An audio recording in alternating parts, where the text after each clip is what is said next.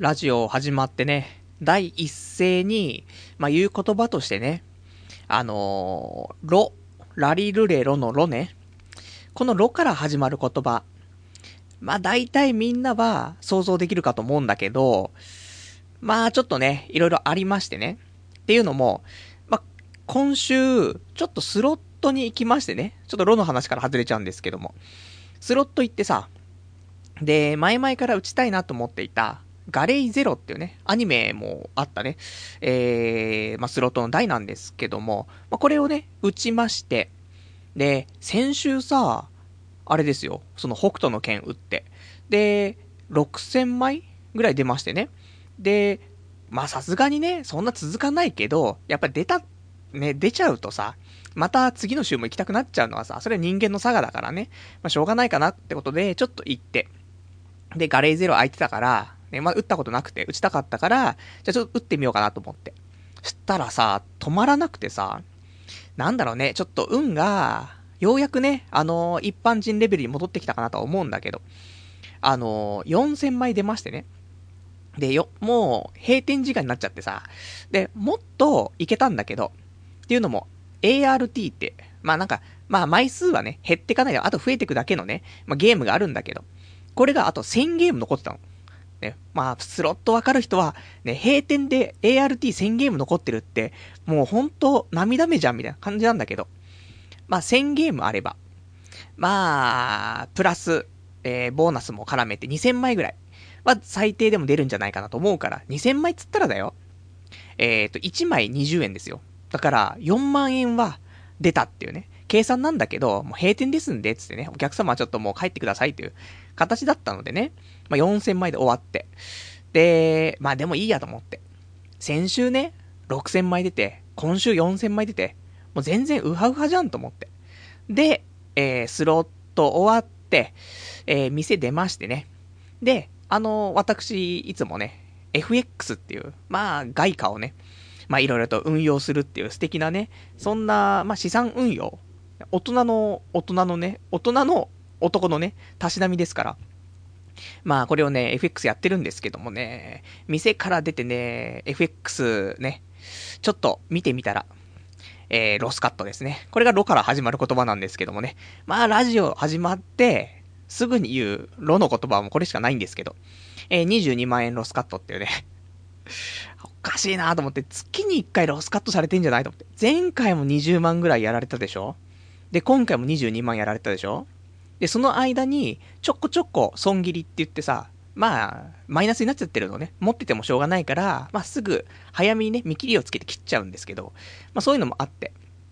だからここ、2回のロスカットとその損切りで、45万、6万やられてんだよね。お金持ちじゃないよ。もう、俺のありったけの財産。これがすっ飛んでますからね。まあ、今年始めた、ね、FX、まあ、ずっとやってますけども、今年の初めは、まあ、いろいろマイナスも続いてて、で、それでも、えー、原資、まあ、ね、金額的には30万円、まだ口座にあったの。で、これが、まあ、よくね、あのー、俺の思い通りにね、まあ、動いてって、で、今年ピークの時は62万ぐらいまで行ってたんだよね。だから、あと3万ぐらいえー、まあ、プラスになれば、まあ、今までやってた FX のマイナスが全部取り戻せて、トントンになるっていうところだったんだけど、まあ、あれよあれよとね、ロスカット、ロスカットの嵐ですから。で、今、口座の残高は、えー、16万となっておりますね。どこ行ったんだろうなと思って45万以上ね。ちょっと泣きそうなんですけど。まあ、少しね、その、心の、なんと、よりどころっていうかさ、っていうのがやっぱお金っていう部分あるじゃん。貯金とかさ。だから、俺はまだね、FX の口座に60万あるから大丈夫みたいな。思ってたんだけど、それ16万になっちゃったからさ、これもうダメだなと思って。もうただでさえ自信がないね。この俺ですから。まあ、もうダメですよ。16万じゃもう無理と思って。だから、まあ、スロットでね、勝ったとはいえ、全然足りないですからね。45万なんでスロットで勝てるわけないんだから。まあ、スロットも、ここ2年ちょっとぐらい、まあ、収支つけてますけど、まだまだね、えー、13万ぐらいかな、マイナス。まあ、これでも取り戻したんだよ。この、先週の、6000枚と今週の4000枚で、なんとか取り戻して、それでもマイナス13万ぐらいかなっていうね、ところなんでね。まあ、堅実に生きていくのが人間一番いいんじゃないかなっていうことを、俺がこうやって経験しまし、しましたからね。皆さんは経験しなくてもね、もうこれで分かってると思うんでね。まあ変なものには手を出さず、堅実に生きていくのがいいんじゃないかなとね。その辺を、まあちょっと代わりにね、えー、体験しておきましたよってね。そんな感じで、えー、今日もね、じゃあやっていきたいと思います。童貞ネット、アットネトラジー。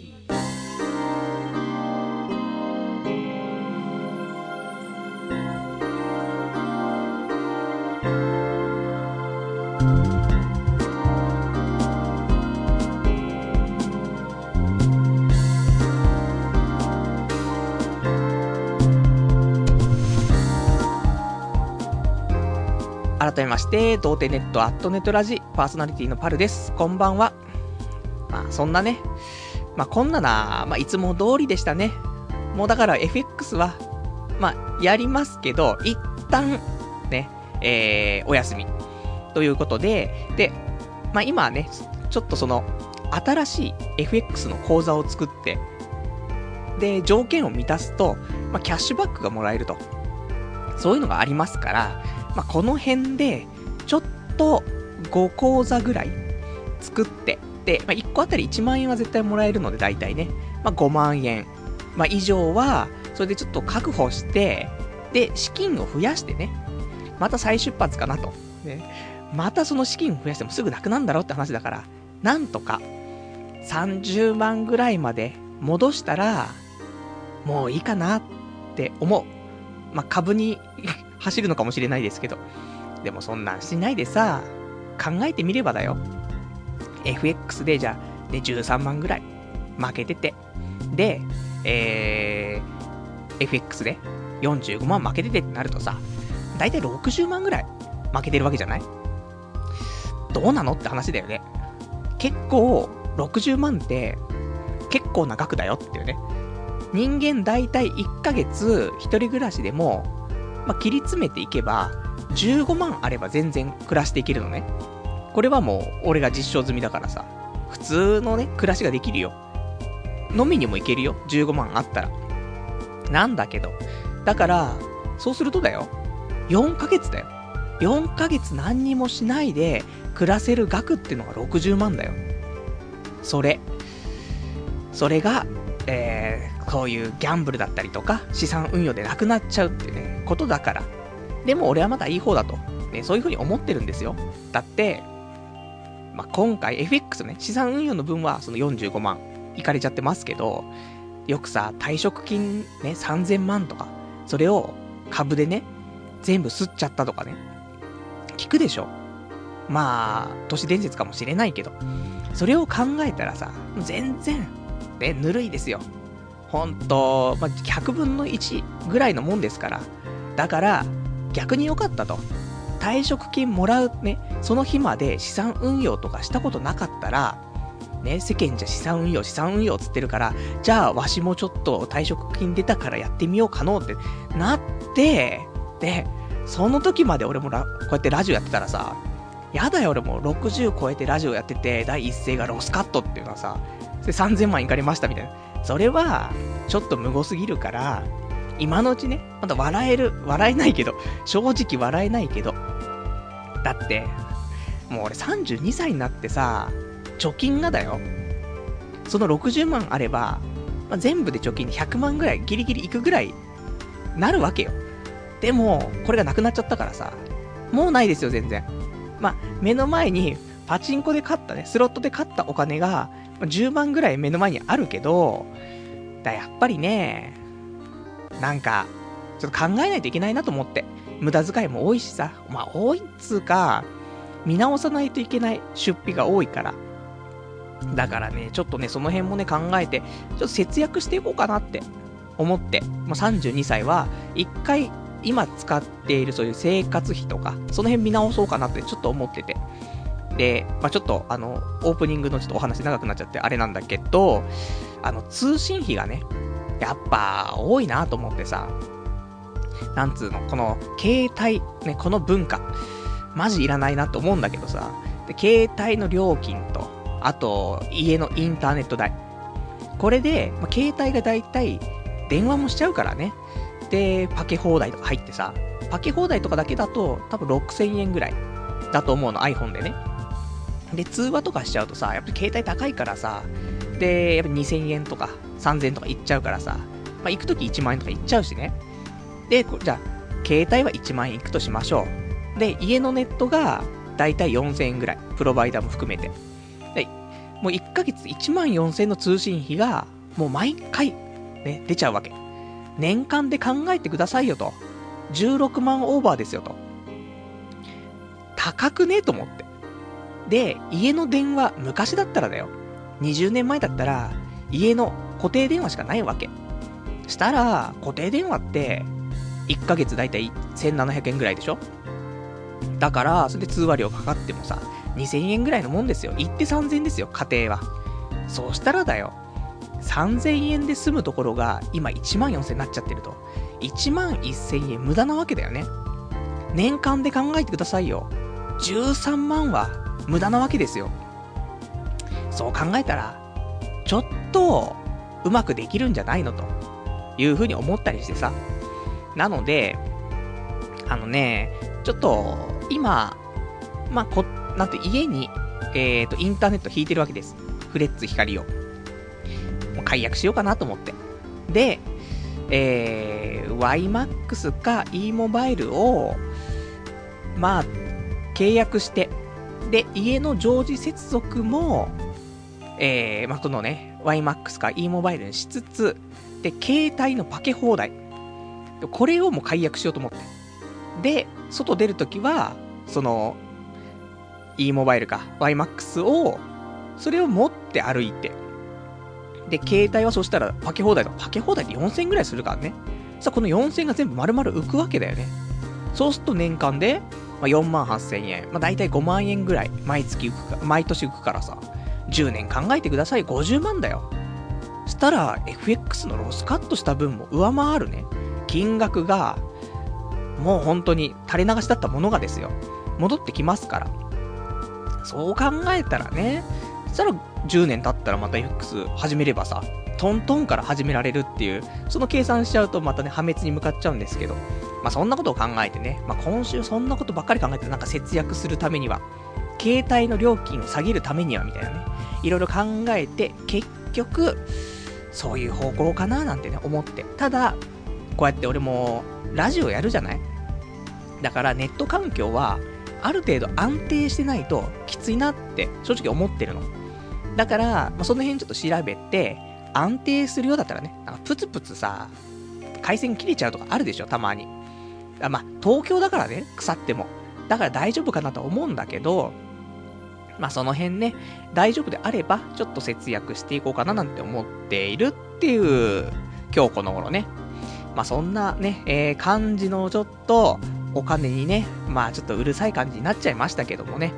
まあそんな私がね、えー、今日もね、1時間やっていきますから、よかったら聞いていただけたらと思います。で、お便りとかもね、お待ちしてますんで、何かあればいただけたらと思うんですけども、えー、お便りが、えー、掲示板、掲示板かメールでお待ちしてます。掲示板の方が、童貞ネットとググっていただいて、で、ホームページございますので、そちらの、えー、掲示板で、えー、ラジオ用スレその4というね、ところがあるので、そちらの方にお便りいただきますか、あとメール。で、メールアドレスが、ラジオアットマーク、童貞 .net、radio アットマーク、doutei.net、こちらまでいただけたらと思います。リアルタイムであれば掲示板で、事前にだったらメールでいただけたらなんてね、えー、思いますんで、よろしくお願いします。そんな感じで、えー、まあ、今週あったこと、喋りましょうかね。もう毎回、基本的に、今週あったことをね、まあ喋るんですけど、まあいろいろやってますよ。休みはだいたい週に2回やりますからね。なんか無駄にね、しないように、最近はね、まあちゃんと、一日寝て過ごすっていうこともね、ないように、まあ出かけているわけなんですけど。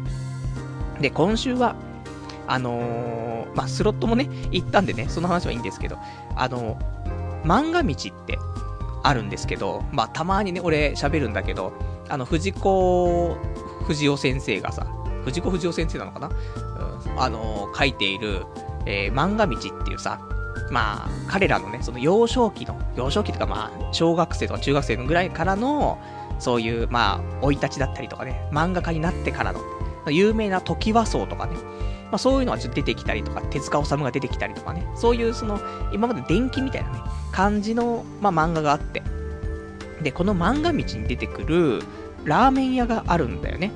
で、えっ、ー、と、ラーメン屋の松葉っていうね、ラーメン屋なんだけど、これが、あのー、そのお店があるのがさ、池袋の隣の駅でさ、ま、椎名町って駅からだいたい徒歩10分ぐらいなの。だから、まあ、近いからね、家。行ってみたいなってずっと思ってたんだけど、なかなか行く機会なくてさ。で、たまたま、なんだろうね、そういう気分になってさ。で、時間も、いつもだったら行動するのが、まあ、5時過ぎちゃう。夕方やっぱり5時過ぎちゃうんだよね。起きるのは遅いからね。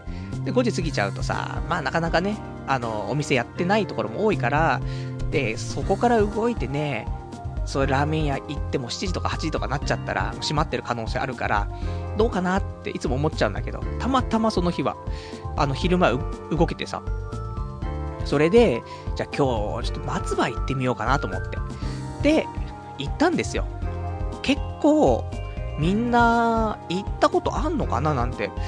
どうなんだろうね。そういう、まあ、聖地巡りが最近ね、よく流行ってるでしょ？アニメのね、題材になったところに行くとかさ。だこの松葉っていうのも、まあ、ラーメン屋ね、ちゃんとその漫画道に出てきて、藤子不二雄先生とかさ、あの、赤塚不二夫とかね、あと、石森章太郎とか、で、そういう、まあ、面々ですよ。そこが、時和荘ってところにみんなでね、住んだりとかしてさ、それで漫画を描いてね、切磋琢磨して、今に至るわけですよ。で、その、時和荘からもすぐ近くに、その松葉ってのあって、よくね、そういう少年時代のあの、藤子不二雄先生とかがね、まあ、食べに行っていて、まあ、憧れですよ、僕らにとっては。なのでね、ちょっと行ってきたんですけどね、まあまあ、歩いて、椎名町から歩いて、まあ、10分ぐらい歩いて、ちょっと道迷いながらね。で、えー、まあ、入ったわけですよ。で、入ったんですけど、なんか、ガラガラなんだよね。人が、ま、これあれだよ。あのー、松葉のネガティブキャンペーンじゃないからね。あの、全然、あの、むしろ良かったんですけど。まあ、人はいないよね。ガラガラで、入った瞬間に、あれなんかちょっとおばあちゃんちの匂いがするっていうね。わかるかな？おばあちゃんちの匂いってあの独特なおばあちゃんちの匂いあるでしょ。あれがしてね、飲食店でおばあちゃんちの匂い結構来てるなと思ったんだけど。あの、これネガティブキャンペーンじゃないからね。全然良かったんだよ。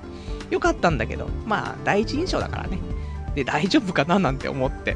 ね、それで、えー、客、まあ、俺一人でね、座って。で、大体、松葉に来る人って、漫画道読んだことある人が基本的に来るって思うんだよね。なんだけどさ、店入ってきた俺ってのはさ、もうモヒカンの人じゃない？モヒカンメガネ野郎だからさ、この人漫画道読んできた人なのかしらみたいなね。そんな風に思われてるんだろうけど、まあそこは何も言わずね。で、席座って、で、ラーメンあったからさ、じゃあラーメン大盛りでっつってね。本当は、ラーメンと餃子を頼もうと思って店入ったんだけど、ちょっと錆びれてた気がするので、いや、ラーメンだけでいいかなみたいな。おばあちゃんちの匂いもするしと思ってね。じゃあラーメン大盛りでっつってさ。でもラーメン安いんだよ。1杯480円で、大盛りにしてもプラス100円だから580円なのね。じゃあラーメンだから。今日日ラーメンが480円で食べられるところなんて、もう日高屋ぐらいでしょ？日高屋もっと安いですけど。日高屋か後楽園でしょ？そこで、しかもそう、ラーメン屋さん入ったらさ、普通の昔ながらのラーメン屋さんでも今高いじゃないやっぱ最低600円するでしょ？で、そういう今の流行ってるラーメン屋とか行くとさ、700円、800円全然するでしょ？そこで、ラーメンが480円。すごいなと思って。まあ、それでもね、餃子は頼まなかったんですけど、美味しいかもしれない、餃子は。じゃ次行ったら食べたいなと思うんだけど。それで、まあ、待ってる間ね、店内見、見渡してさ、色紙とかね、結構あってさ、あー、なんかいろんなね、人が来てるんだなと思って。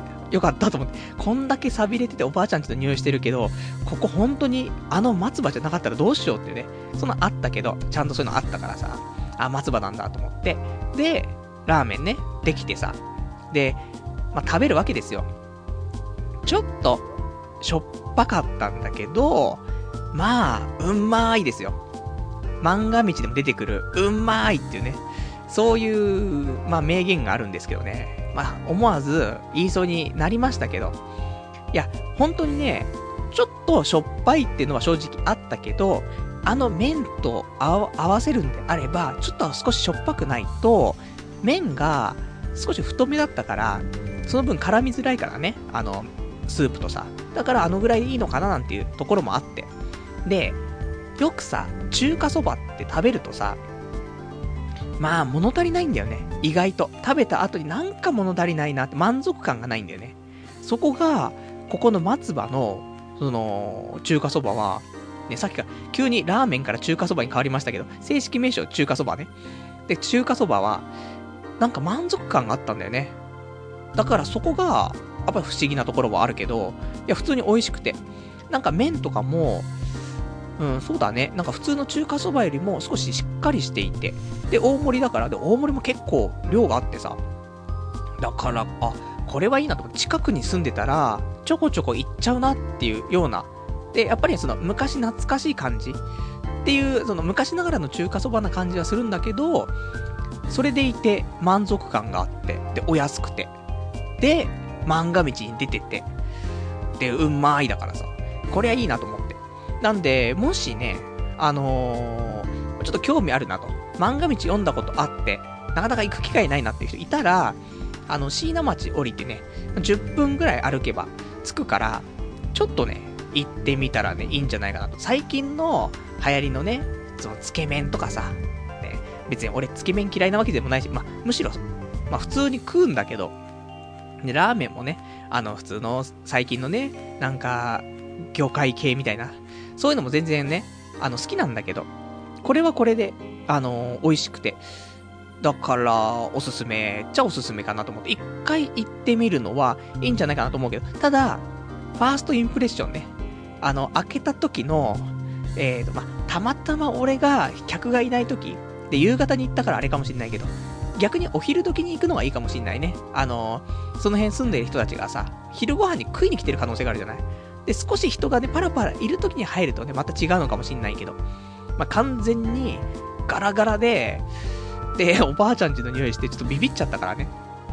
だから、店員さん、店員さんも多分、あの、しのぶちゃんだと思うんだよね。あの、な、しのぶちゃん誰だよって話なんだけど、あの、漫画道のね、漫画道の、なんかその、ラーメン屋さんの看板娘みたいなね。で、しのぶちゃんって言うんだけど、しのぶちゃんだと思うのなんかたまに俺もそのインタビューじゃないけど、なんかその取材とかがね、松葉に行った時のなんか取材見て、で、なんかやっぱしのぶちゃんまだいるっぽいから、で、切り盛りしてたの女性一人だったから、多分あの人がしのぶちゃんだと思うんだけど、全く喋らずね、言えばよかったよね、ラーメンお待ちどうさまでしたっつった時にね、あの、ちょっと漫画道見てね、来たんですけど、しのぶさんですかみたいな。言えばよかったんだけど、もう俺ツイッターで精一杯だよね。やべえ、松葉入ったんだけど、おばあちゃんちの匂いがするみたいなぐらいしかつぶやけなかったからね。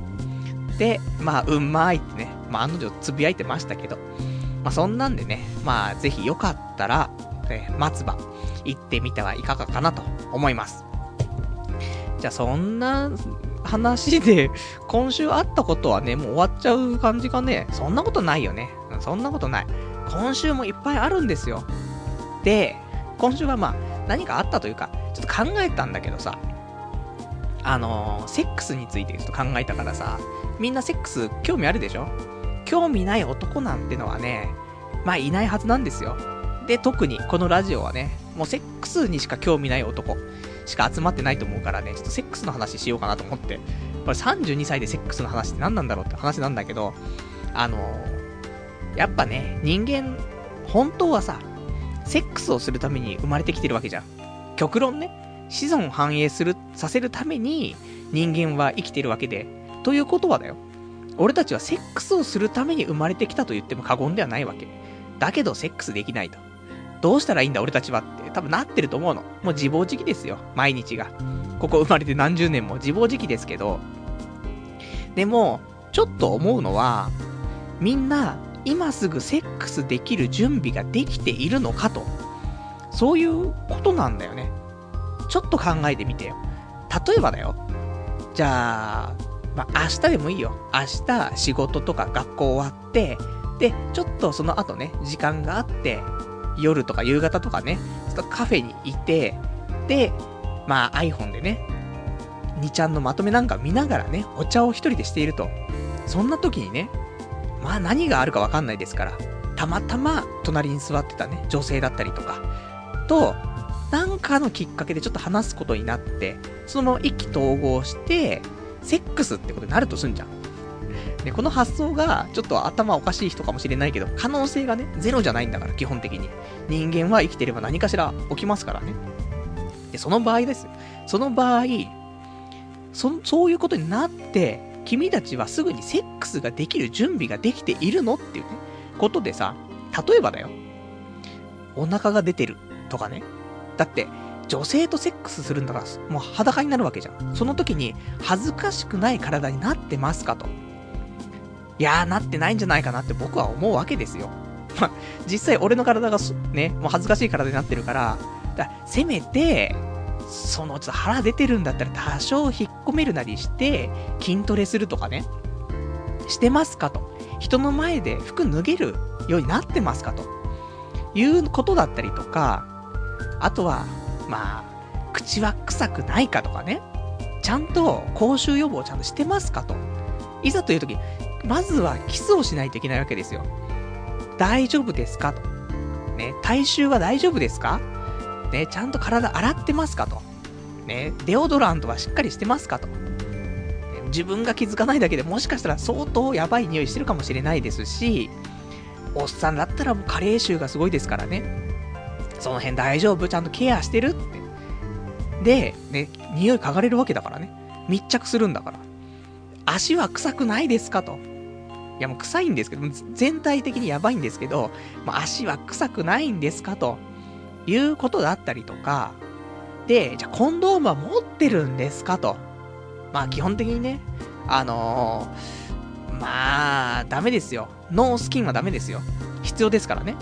とか、じゃあ例えば、ね、ホテルに行くっていう選択肢もあるけど、じゃあ自分家の近くだったら自分家に招くっていう可能性もあるじゃない。自分家に招いて、セックスするつもりなかったけど、仲良くなって、自分家にその日に連れてくってやつもなかなか危ないやつだけど、たまたま近くてね、ちょっと、じゃああれでしょ？あの、いわゆる、うちなんか動物飼ってるから見に来るみたいな、そのパターンで、ね、見に来ちゃったと。じゃあ部屋綺麗なのって。チンゲがいっぱい落ちてるでしょ？普通。ちゃんとコロコロしてね、チンゲは取ってあるのって。布団は干してあるのって万年床じゃないのって。とかさ、で、パンツは、パンツ穴開いてないのって。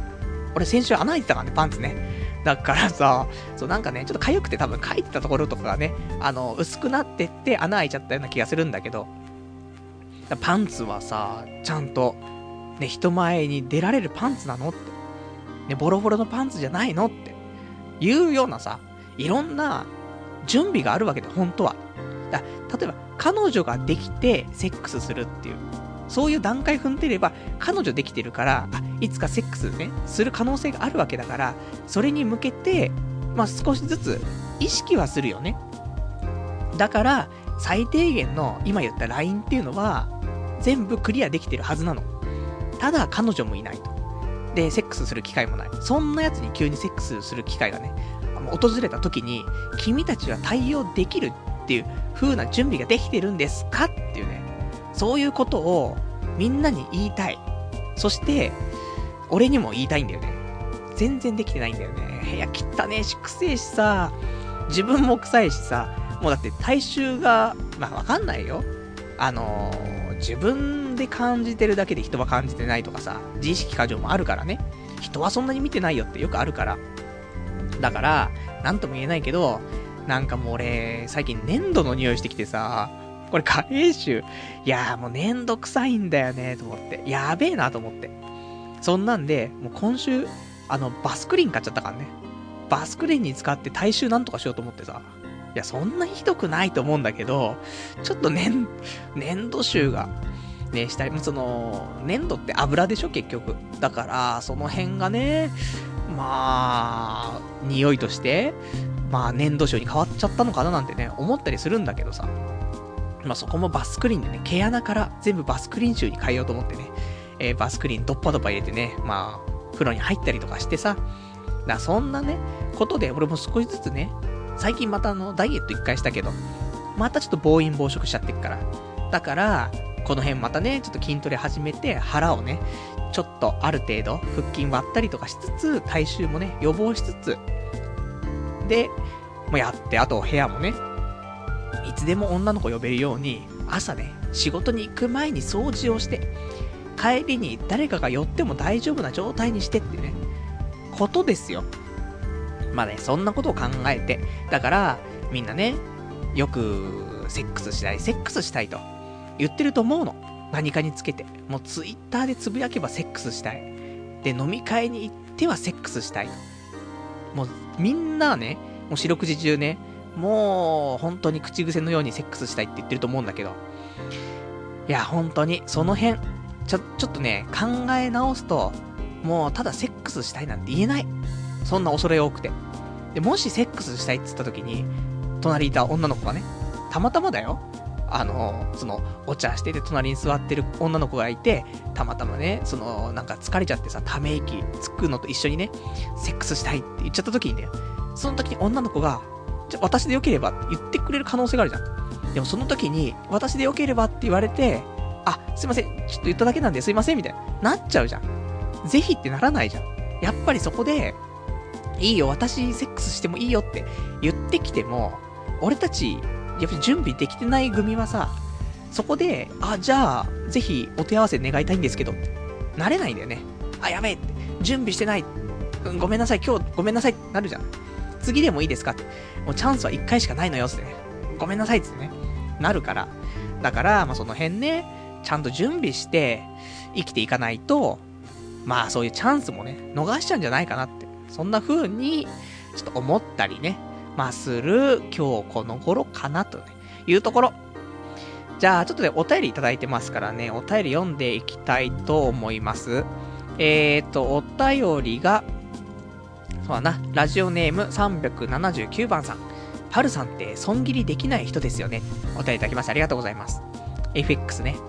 まあ、そのね、損切りってその途中でね、そのマイナスがちょっと増えてきちゃって、まあ、自分の判断で切るっていうね、まあ、損切りって言うんですけども、損切りはできないよ。だって自分はプラスになると思って、ね、やってるわけだから、まあ、いつかプラスになるだろうと。いうところで、だから行くところまで行かないとね、全力で行かないといけないから、そうするとロスカットっていうね、そういう悲しい、ちょっとね、末路をね、辿ってしまうんですよねっていうところですね。あとは、ラジオネーム、えー、377番さん。忘年オフまだっていうね、答えいただきましてありがとうございます。もう忘年会の季節だからね、10、今日だって11月25日でしょ？もう来週12月だからね、忘年会まっしぐらなんだけど、なかなかさ、いや、オフ会したいんだよ。オフ会したいんだけど、土日がね、ちょっとあんまり休めないからさ、もう有給ももうないからね。だから、平日、俺の休みだったらいいんだけど。でもそれだとみんな来れないでしょっていうのがあるからね。まあちょっと考えたい。まあ俺が転職したら、まあ土日休みになるんじゃないかなと思うから、そうしたら土日もね、そういうのやっていけるかなと思うから、新年会かな。ちょっと考えていきたいなと思うんですけども、まあでも転職もね、全然進んでないですからね。まあ、どうしましょうね。このまま惰性惰性でね、今の仕事を続けるっていうのもでも、もう辛いからね。もう新しいことしないと未来もないしさ。だから、来週あたりね、頑張っていこうかなと思うんだけど、まあ、スーツでも買えばね、やらなくちゃってなるでしょ。だから来週じゃあスーツ買おっか。で、安いのでいいよ。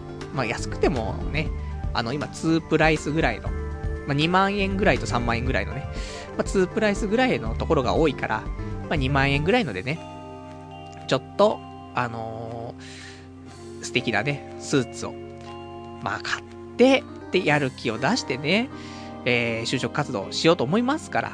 で、それ決まったら、お祝いのじゃあ忘年、お祝いのオフ会しようか。俺転職記念オフね。じゃあそれ決まったらしますから。まあそれまでちょっとお待ちいただけたらなと思います。あとは、ラジオネーム、えー、きつねこさん。こんばんは。中二病でも恋がしたいの8話見ましたか？後半の立花、やばい可愛かったですね。というね、お答えいただきました。ありがとうございます。中二病でも恋がしたいね。面白いね。本当に。あの、今期全然ね、アニメレビューしませんでしたけど、まあ、今期はね、結局、中二病でも恋がしたいと、えー、ヨルムンガンド、えー、パーフェクトオーダーと、あと、ブトゥーム。まあ、この辺が、外さないかなと。まあ、正直思うんですけど、まあ、中二病はね、ほんと面白いなって思って。だってもう、爆ぜろリアル、弾けろシナプスでしょ？バニッシュメントディスワールドでしょ？ちゃんとこれ空で言えるっていうぐらいは好きですからね。まあ、六花ちゃんペロペロっていうね、ことなんですけどね。まあ、中二病。まあ、可愛いですね。本当に。まあ、リッカちゃん、可愛いね。まあ、そんなんでね、まだ、今期ね、俺がアニメレビューしてないから、あんま、アニメ見てないんだっていう人いたらね、ぜひ中二病。まあ、おすすめかなというところですね。じゃあ、あとはね、えーと、あとは今日他喋りたかったこととしては、そうだね、えーと、そうだね、まあ、どうでもいい話かもしんないんだけど、このラジオ、もうちょっと面白くしていくためには、どうしたらいいかなって、ちょっと思ったりしてさ、昔はだよ、毎回毎回、どうしてったらね、良くなるかなっていうのがあってさ。で、徐々に良くしていったじゃない。いったじゃないって今日初めて聞いた人知らないと思うけど、まあ頑張っていたわけですよ。音質を変えたりとか、ね、BGM をリスナーの方にね、募集して、BGM をね、専用の BGM にしたり、してみたりとかさ。まあいろいろね、で、途中でジングル入れたりとかさ、エコーをかけたりとかさ、まあいろいろしてきて。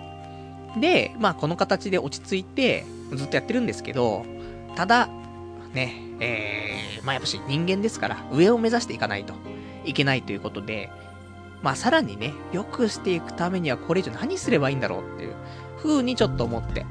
やっぱ、目指すのはね、まあトップですよ。ね。2番じゃいけないんですかと。いけませんよ。1番、まずは1回ね、1番取りたい部分も人間ありますからね。人気が欲しい。人気があれば、俺のこの自信のないね、感じもなくなるじゃないだって、人気あるんだもんってね。なるけど、人気がないと。そうなると、ただでさえ自信がない俺がね、もうもっと自信なくなっちゃいますから。だから、ちょっとね、頑張りたいと思ってるんですけど、まあ、今、これで iTunes ストアのポッドキャストでね、配信もしてますけど、ここでね、トップ取りましょうよ。で、これトップ取るためにはどうすればいいのかっていうね、話。新しい番組を作ってじゃなくて、この童貞ネットでトップを取るためには、何をしてばしていけばいいのかね。だからもうリスナー数を増やすためにはどうしていけばいいのかっていう話なんだけど。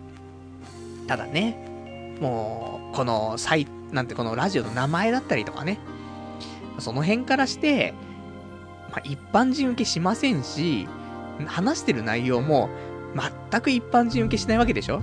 ごく一部の、ね、ごく一部の、なんか自分より下のやついねえかなと思って探したらいたみたいな。ね。パルっていう32歳のやばいやついたみたいな。そういうやつしか、まあ、聞いてないと思うからさ。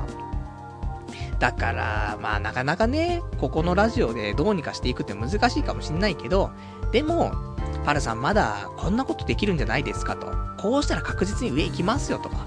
そういうのね、まだあると思うんだよね。ただもう、俺の中ではちょっと限界 来てるんでね。まあ普通に安定したラジオこうやってできますけど。これ以上上を目指すんであればね、どういう風にしようかなって思うんだけど、なかなか、例えばね、でもこうしたらいいんじゃないですかって言われても、うーん、そうは言うけどってなっちゃうからね。まあ皆さんがいろいろアドバイスくれても、実現できる部分、できない部分あるんでね。まあ、なんとも。募集してもね、それをなかなか俺がね、体現できないから、それはちょっと申し訳ないなと思うからさ。まあなんか、ちょっとでもね、こうしたらいいんじゃないのぐらいの、ちょっとしたアドバイス的なものがあれば、ね、できるかどうかわからないけども、いただけたら、参考にはね、してね、いつか、ちょっとね、そういう風にしていけたらななんて思ってますからね。まあ何かあれば、お便りでね、教えていただけたらなと思います。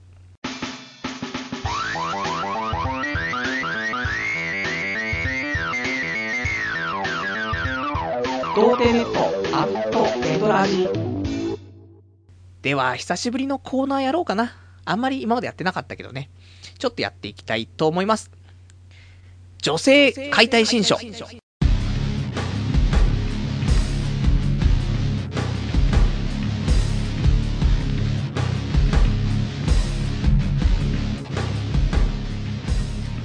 えー、こちらのコーナーね、やっていきたいと思います。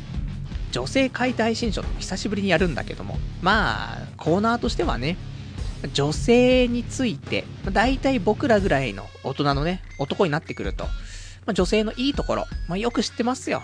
いっぱいありますから。基本的に女性は女神だからね。まあ、大体いいことしかないんだけど、まあ、そんな俺たちにでもね、まあ、目につくところありますよ。嫌なところ。そこを、ちょっと解体していってね、まあ、みんなでね、えー、ワイワイガヤガヤと、女性のバッシングをしていこうじゃないかなっていうね。ただ、バッシングがね、したいだけのコーナーなんですけどもね。最近女性リスナー、多分増えてきてると思うの。だって女性バッシングしてないもん。だけど、たまには、ね、女性バッシングしていかないと。基本的にこのラジオのスタイルは、童貞で、で、セックスがしたい。だから女性が好きなはずなのに、もう女性についても、なんか、ね、あんまり女性に対していいイメージもないんだよね。なんかクソみたいな女がいっぱいいるわ、みたいな。だから俺の理想の女出てこないわ、みたいな。感じで、だから俺がセックスできないみたいになってるから。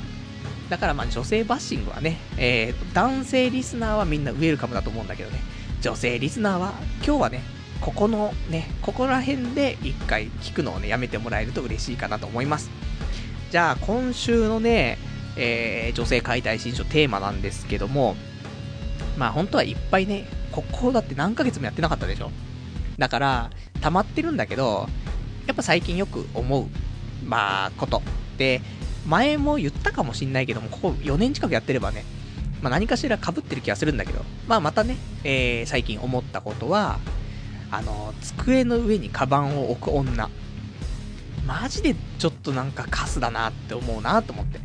ね、もし、今聞いてる女子の皆さんね、机の上にカバンを置くやつ、何がいけないのって思ってるかもしんないけど、あの、もうちょっとあの、ラジオ一回ね、切ってもらってね、これ以上はちょっと聞くとね、あのー、来週から聞けなくなっちゃいますからね。まあでもそんな悪いこと言わないよ。普通のことしか言わないんだけど。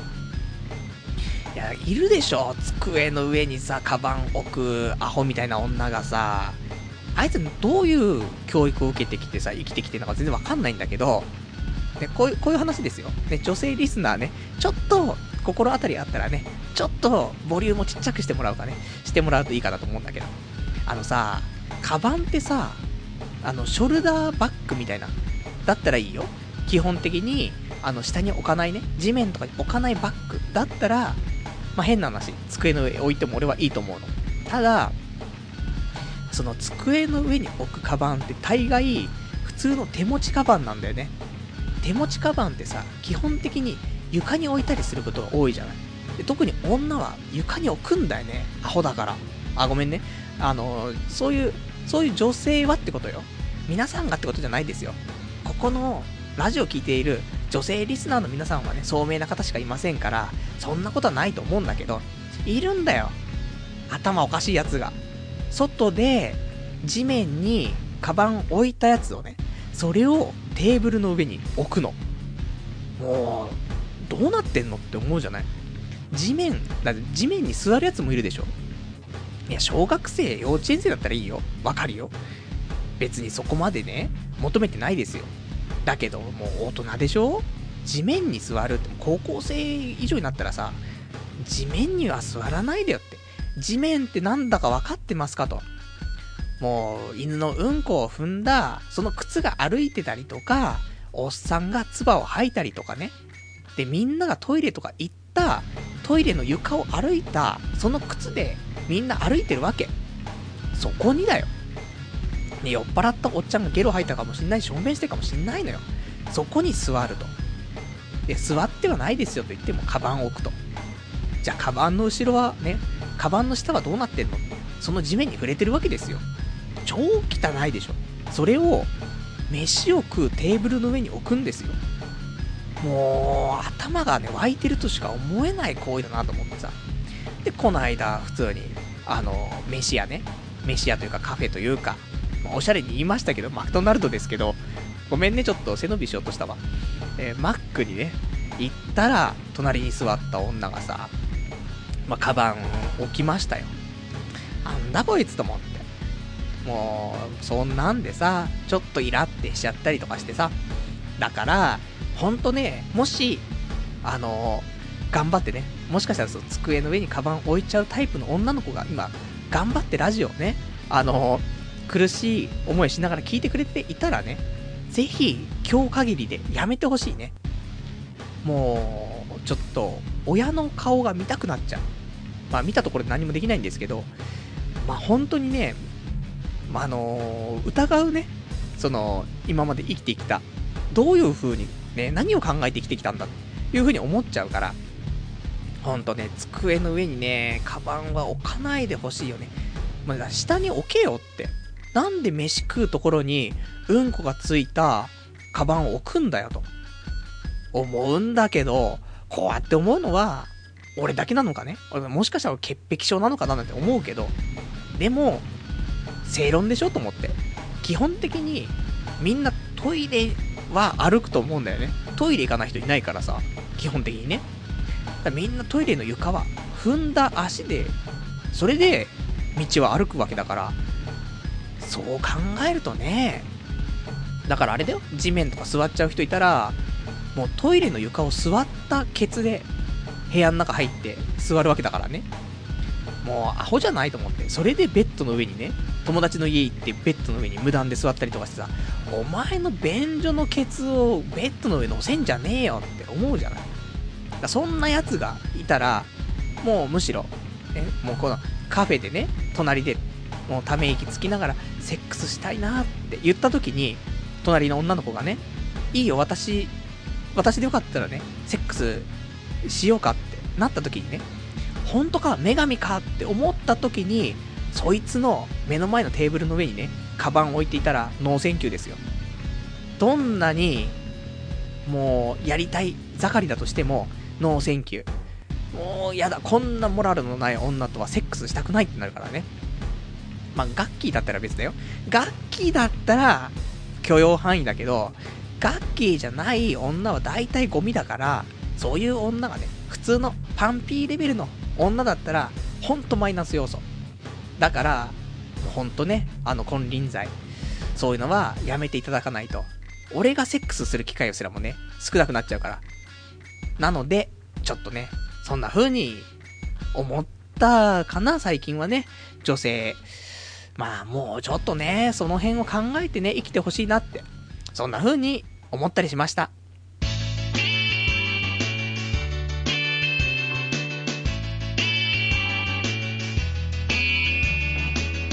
童貞ネット、アット、ネトラジ。それでは、えー、今日もね、ほどほどお時間来ましたから、えー、お別れのコーナーをね、していきたいと思います。お別れのコーナーは、えー、今日喋れたかったことなんかを喋ったりとか、あと読めなかったお便りとかをね、紹介していきたいと思うんですけども、えーとね、今日はね、えー、他喋りたかったこととしては、そうだなうーん、まあちょっと、絵本でも書こうかなと思って。あの、まあ前にね、一回、漫画書こうかなと思ってね、いう風に漫画の本買ったことがあるんだけど、漫画が上達するね、なんか教本みたいなのあってさ、買ったんだけど結局漫画書かずに、まあ、正直、2、3ページしかもう開いてないでね、あのー、本棚にね、入っている本があるんですけども。まあ、それはもう忘れましてね、次のね、ステップに行こうと思って、絵本、買おう、書こうかなと思って。いや、題材があってさ、まあこれ言っちゃうとパクられちゃうかなと思うから、なかなか言えないんだけど、まあ言うんだけどね、これをちょっと作って、で、夏コミあたりで、ね、夏のコミックマーケットあたりで、童貞ネットとしてね、ブースを出して、で、売ったら、売れんの？これ。売れない気がすんだけどさ、絵本って、同人誌即売会でね、出す人いんのかなってね、話なんだけど。まあ、そんなんできなくても、童貞ネットのホームページから買えるようにすればいいだけの話だからね。ぜひね、ちょっとやっていきたいなと思うんだけど。ちょっとチンポのね あの、タイトルはね、決まってて、えー、悲しいチンポの物語っていうね、バカなんじゃないって話なんだけど、いや、もうこれ感動ストーリーだなと思って、深いわ、みたいな。なんか、よくあるでしょ？そういう絵本だけど、深読みすればするほど深いわーみたいな。人生考えさせられるわーみたいな。そんなチンポの話を書こうと、ちょっと思ってさ。もうだってもう題材なんてチンポなんだから、いくらでもあるからさ。だからそれをね、ちょっと書いて、あ、もし、まあ、俺が別に絵描いてもいいんだけど、あのー、じゃあ、パルさんちょっと話作ってくださいと、絵本のね。で、えー、私、ちょっとそういう絵本とか、そういうの興味ね、あったりして、で、絵も描いてて、絵本もたまに描くんですよと。あの、よかったら絵描きますよみたいな人いたらね、あの、ご連絡いただけたら、まあ、俺が話作れ、作って書いてもらえればさ、それだけね、早く、あの、本はできるかなと思うからね。で、それで、じゃあ私やりますよってね、手を挙げてもらって、で、実際渡すね、その話の内容を見てね、まあ、愕然とすると思うんだけど、こんなの書かされんのかっていうね、あると思うけど、いやいや、そんな、ね、それはもう、作った後に、もう見た人がと判断するから。最初は疑問符しかね、あの、浮かばないと思うの。何これって。こんなん書いたら、自分の経歴に傷つくわってなるかもしんないけど、実際、これを世に放った時にね、話題作、ね、騒然ですよ。もうニュースでも取り上げられる。そういう作品が出来上がると思うから、まあ、それか、ね、販売中止かどっちかなんですけども、チンポだからね、大体ね。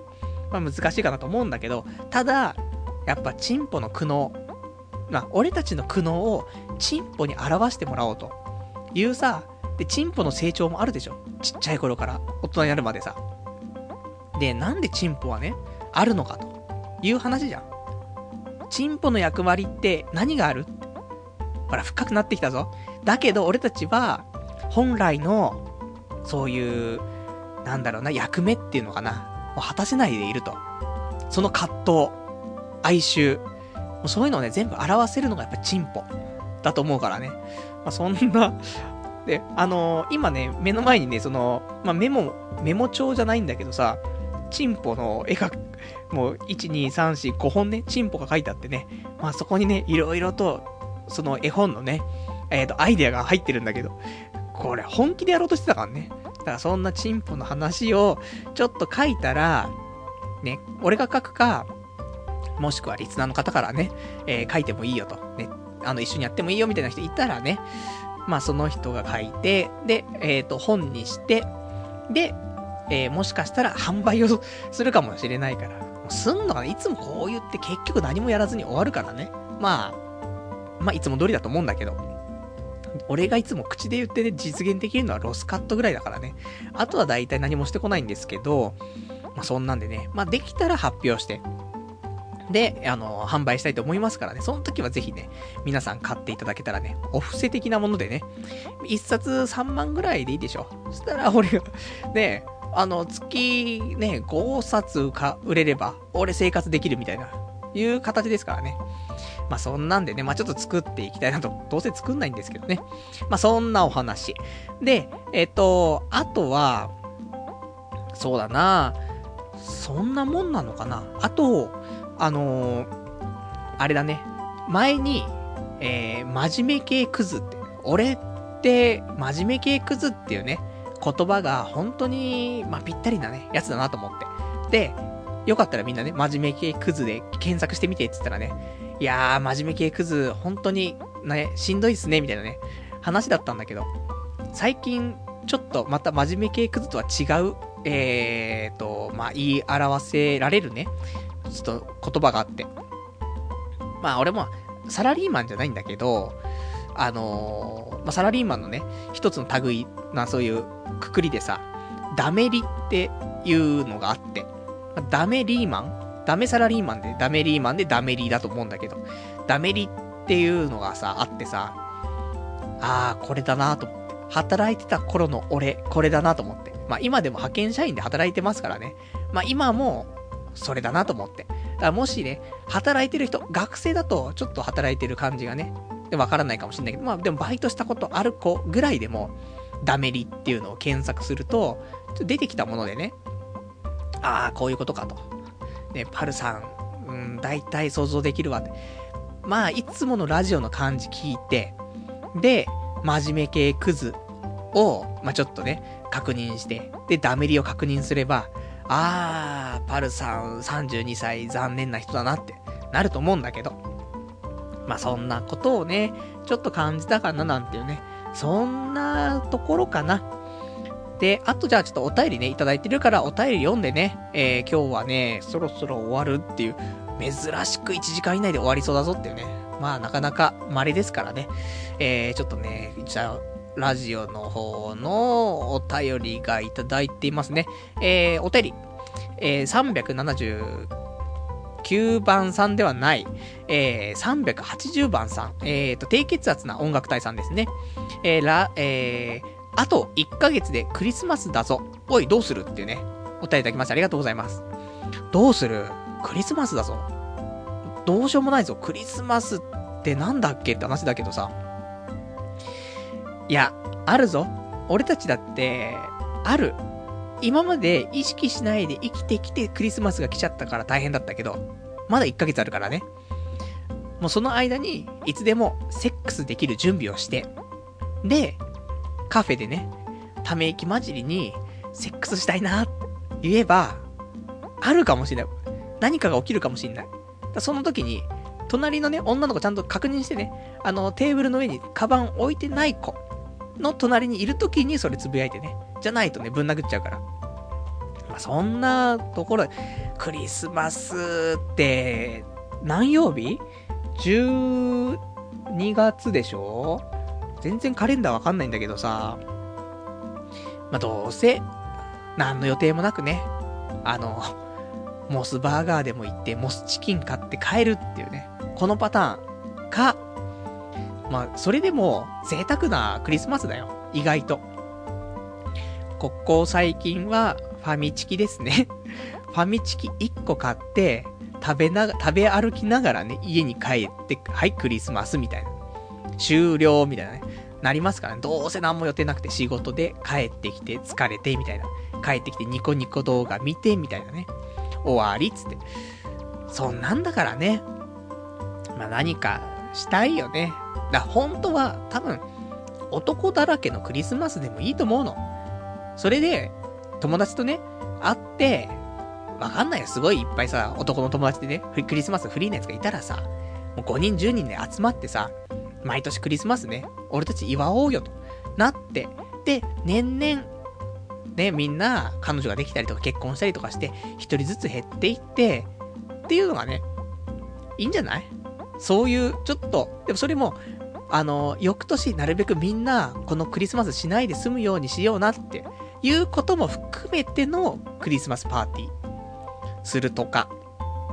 あとは、クリスマスの夜に、まあ、男同士で飲みに行くのがいいかもね。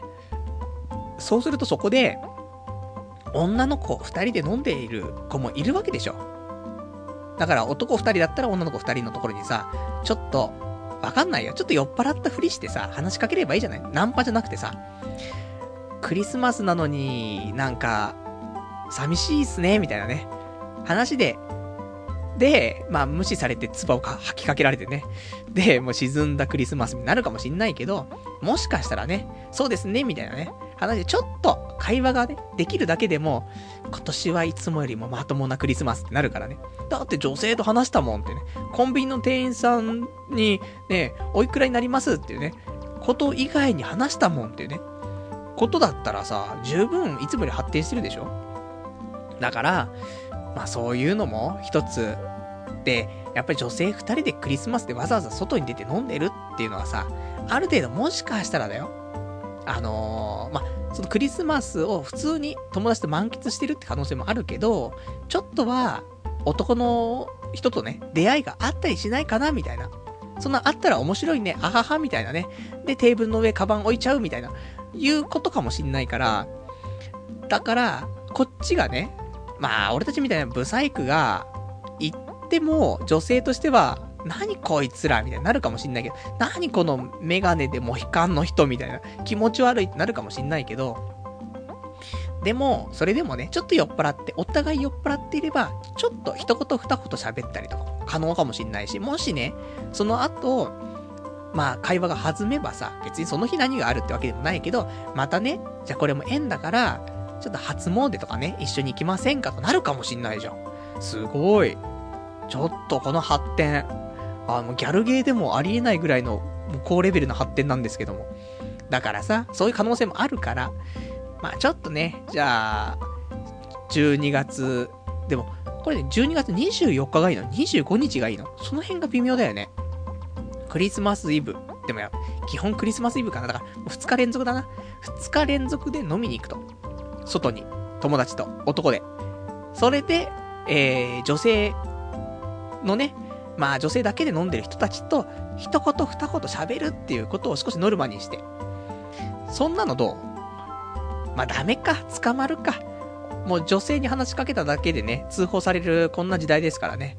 だから、まあなんとも言えないけど、お酒の力を借りてね、俺たちみたいな、そんなお酒の力に借りるなんてって言うかもしんないけど、俺たちみたいな、もう日々自信がない人間はね、酒飲むことでようやくその自信のなさがね、一般人レベルのあの、普通の精神状態になるわけだからね。そこで、だって女性に話しかけるって本当は普通でしょ？でも俺たちみたいなのが女性に話しかけたらってつってなっちゃうからさ、そこをまず拭い去るために酒は必要だからね。で、ちょっとクリスマスを乗り切っていきたいと。でも、行動力がないからね。多分、まあ、ファミチキか L チキ。L チキかな？ファミチキちょっと、ファミチキちょっと油っぽいからさ。L チキぐらいが、美味しいかなってね。いいよ、もう本当に。もうだから毎年そんなもんだよ、ほんと。モス、モスチキンか、えー、マックナゲットか、ファミチキか L チキかね。まあ、この辺ね、ローテーションしてますからね。まあ、今年もそんなことになるんじゃないかなって思います。じゃあ、そんなんでね、今日もね、えー、あとは、あ、ちょっと一個お便りいただきましたんで、ちょっと読んでいこうかな。ラジオネーム381番さん。まだやってるかわからないけど、ファミマが臭いって話題になりましたよね。一部には女性のあの匂いらしいですけど、童貞の自分にはわかりません。パルさんはどうでしたか？仮にそうだとしたら、そんな罰ゲームみたいなことはしたくありませんね。というね、お便りいただきました。ありがとうございます。待て待てと。罰ゲームなのかと逆に。ね、ファミマが臭くて、で、女性のあの匂いらしいと。それだったら、逆に童貞だったらだよ。もう、女性のあの匂いを嗅げるわけだよ、無料で。これは、罰ゲームなのかと。むしろだよ。むしろありがたいんじゃないかっていうね、ことも考えられなくはないけど、本当に臭かったっていうね。俺も本当にファミリーマートよく行くのよ。通り、帰り道とかね、ファミリーマートがあるからさ。で、漫画のね、その、なんつうんですか、サンデー、マガジン、あとヤングジャンプ。これは立ち読みしてますからね。ど、超迷惑な客なんだけど。だから、毎、まあ、毎週のようにファミリーマートね、寄っているんですけど、今日も寄ってきましたけど、あの、超臭かったよね。あの、チーズのさ、チーズナゲットを揚げた時の匂いが、チーズの匂いが超出て、もう、すんごい、ま、あ、女性のあの匂いっていう表現もありかもしんないけど、普通にゲロ臭だよね。誰かへこの店の中でゲロしたんじゃないっていうような匂いが充満してる。ということはだよ。ゲロの匂いと女性のね、まあ、あの匂い。まあ、あまりね、あのー、よろしくない匂いの女性器は、まあ相当ね、そういう匂いしますから。まあ基本的に、ね、無臭だ。女性のあそこはいい匂いって思っている、ね、そういう童貞の皆さんいるかもしれないですけど、そんなのはいないからね。ここに言っとくけど。で、一番最上級で無臭だと思うんだよね。まあそんなのも俺もよくわかんないんですけど、俺もね、経験がちょっと少ないからね、そこまで詳しくわからないですけども、まあ女性の最上級は、あそこの匂いが無臭だよね。で、それ以外は大体臭いんじゃないっていうところで。だから、本当にね、まあやばいよね。あの、臭いチーズあるでしょ。ああいう匂いがするからね。おそらくね、わかんないよ。全員が全員じゃないかもしんないけど、まあそういうことがあったりするんじゃないかなと思いますから。